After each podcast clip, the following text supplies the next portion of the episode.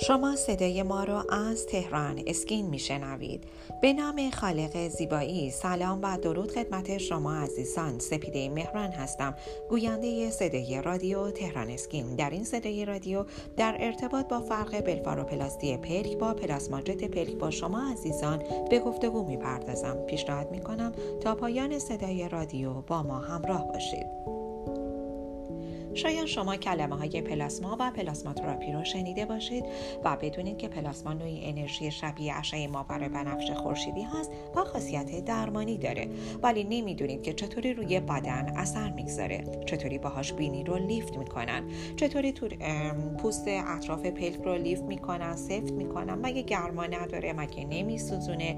و یا سوالات از این قبیل و اینکه بعد از پلاسما تراپی پشیمون نشید و وقتی از حرف از گرما و سوزش و این چیزا میاد حس کباب شدن شاید به شما دست بده و سوالهای از این قبیل برای شما پیش بیاد.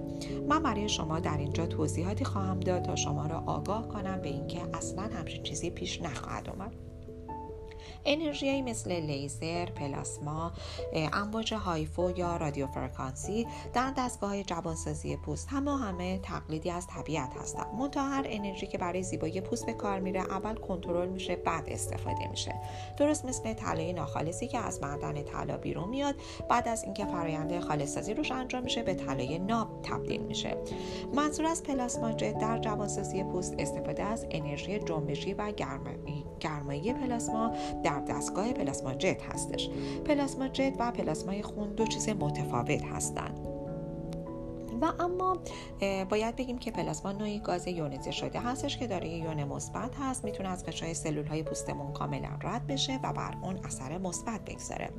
ماده پلاسما در برخورد با پوست کانال های تغذیه رسان رو باز می‌کنه که قبلا با روند پیری مسدود شده بودن. آب که پر از مواد مغذی هست به کمک این انرژی پلاسما جت از قشای سلول ها رد میشه و داخلش رو نفوذ می‌کنه. و اینکه ما باید حتما بدونیم که در بدن ما هم مثل خود طبیعت پر از انواع یون و اتم و عنصر شیمیایی وجود داره.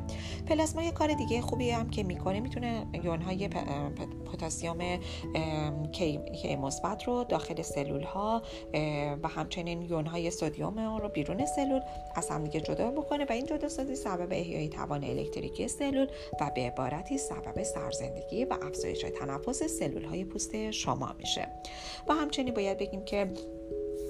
دستگاه پلاسما نقاط به هم چسبیده پوست رو از هم باز می‌کنه به جاش بافتای تمیز خشک تولید می‌کنه پوست رو لایه لایه باز می‌کنه انواع زایات و بیماری ها رو از داخلش بیرون می‌کشه و این لایه ها رو خشک می‌کنه و بسته نگهش رو میداره و جلوی نشته خونریزی ترشحات چربی و اینها رو می‌گیره.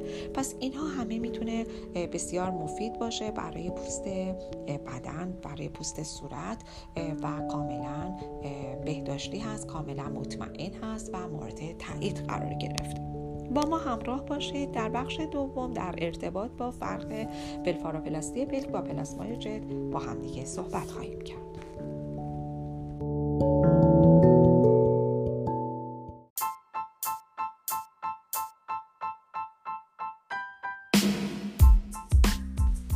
اگر خواهان زیبایی هستید و تمایل دارید با بروزترین و جدیدترین روش ها و همچنین مطالب ارزنده در حیطه زیبایی آشنا شوید با وبسایت تهران اسکین مرجع تخصصی و اطلاع رسانی پوست، مو، لیزر و زیبایی کشور همراه باشید.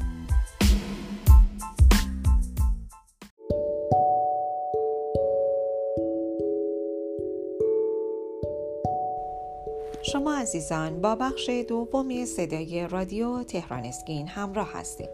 در این بخش در رابطه با فرق بلفاروپلاستی پلک با پلاسماجت پلک برای شما عزیزان توضیحات مختصری را خواهم گفت.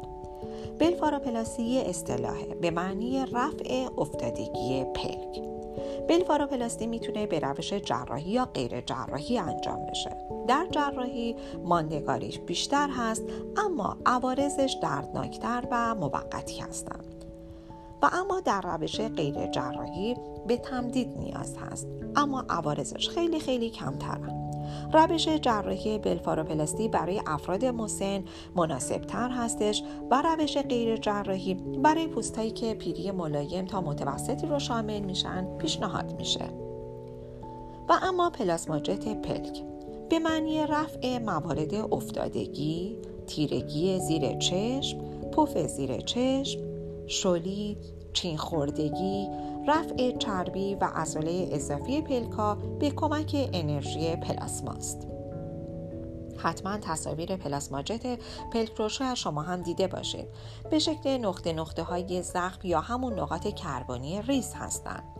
پلاسما در کسری از ثانیه نقاط مرده پوست رو هدفگیری و تبخیر می‌کنه و پس از اون فرایند جوانسازی دوباره پوست شروع میشه. شاید در نگاه اول از دیدن جای زخم پلاسماجت بترسین و فکر کنی که تا آخر میمونه. اما اصلا اینطوری نیست. این زخم نشانه شروع فرایند جوانسازی پوست پلکاست که ظرف یکی دو هفته برطرف میشه. و اما موارد ممنوع پلاسماجت بینی و پلک چیا می‌تونه باشه؟ و بهتره بگیم برای چه کسانی ضرر داره و دردسر آفرین خواهد بود. برای خانم هایی که باردار هستن و همچنین برای داشتن کسانی که ابزار یا ایمپلنت فلزی در بدن دارن. بیماری های آنکولوژی مثل سرطان، تورم غدد لنفاوی کسانی که سر و تشنج دارند براشون درد سرآفرین خواهد بود. تورم یا زایات پوستی در محل پلاسماجت که همون منظور پل... پلکا و بینی رو شامل میشه. تداخل جریان الکتریکی با نیروی پلاسما مثل دستگاه نامرغوب پلاسماجت با پنل فلزی رسانا. قبل از انجام پلاسما تراپی به شما پیشنهاد می‌کنیم که حتما با پزشکتون مشورت کنید در صورتی که سابقه بیماری یا حساسیت های پوستی دارین. حتما برای پزشک توضیحات لازمه رو بدید به شما عزیزان پیشنهاد می کنم که حتما به وبسایت تخصصی تهران اسکین مراجعه کنید تا از بروزترین اطلاعات در حیطه زیبایی با خبر باشید. راز زیبایی و جوانی خودتون رو با تهران اسکین تجربه کنید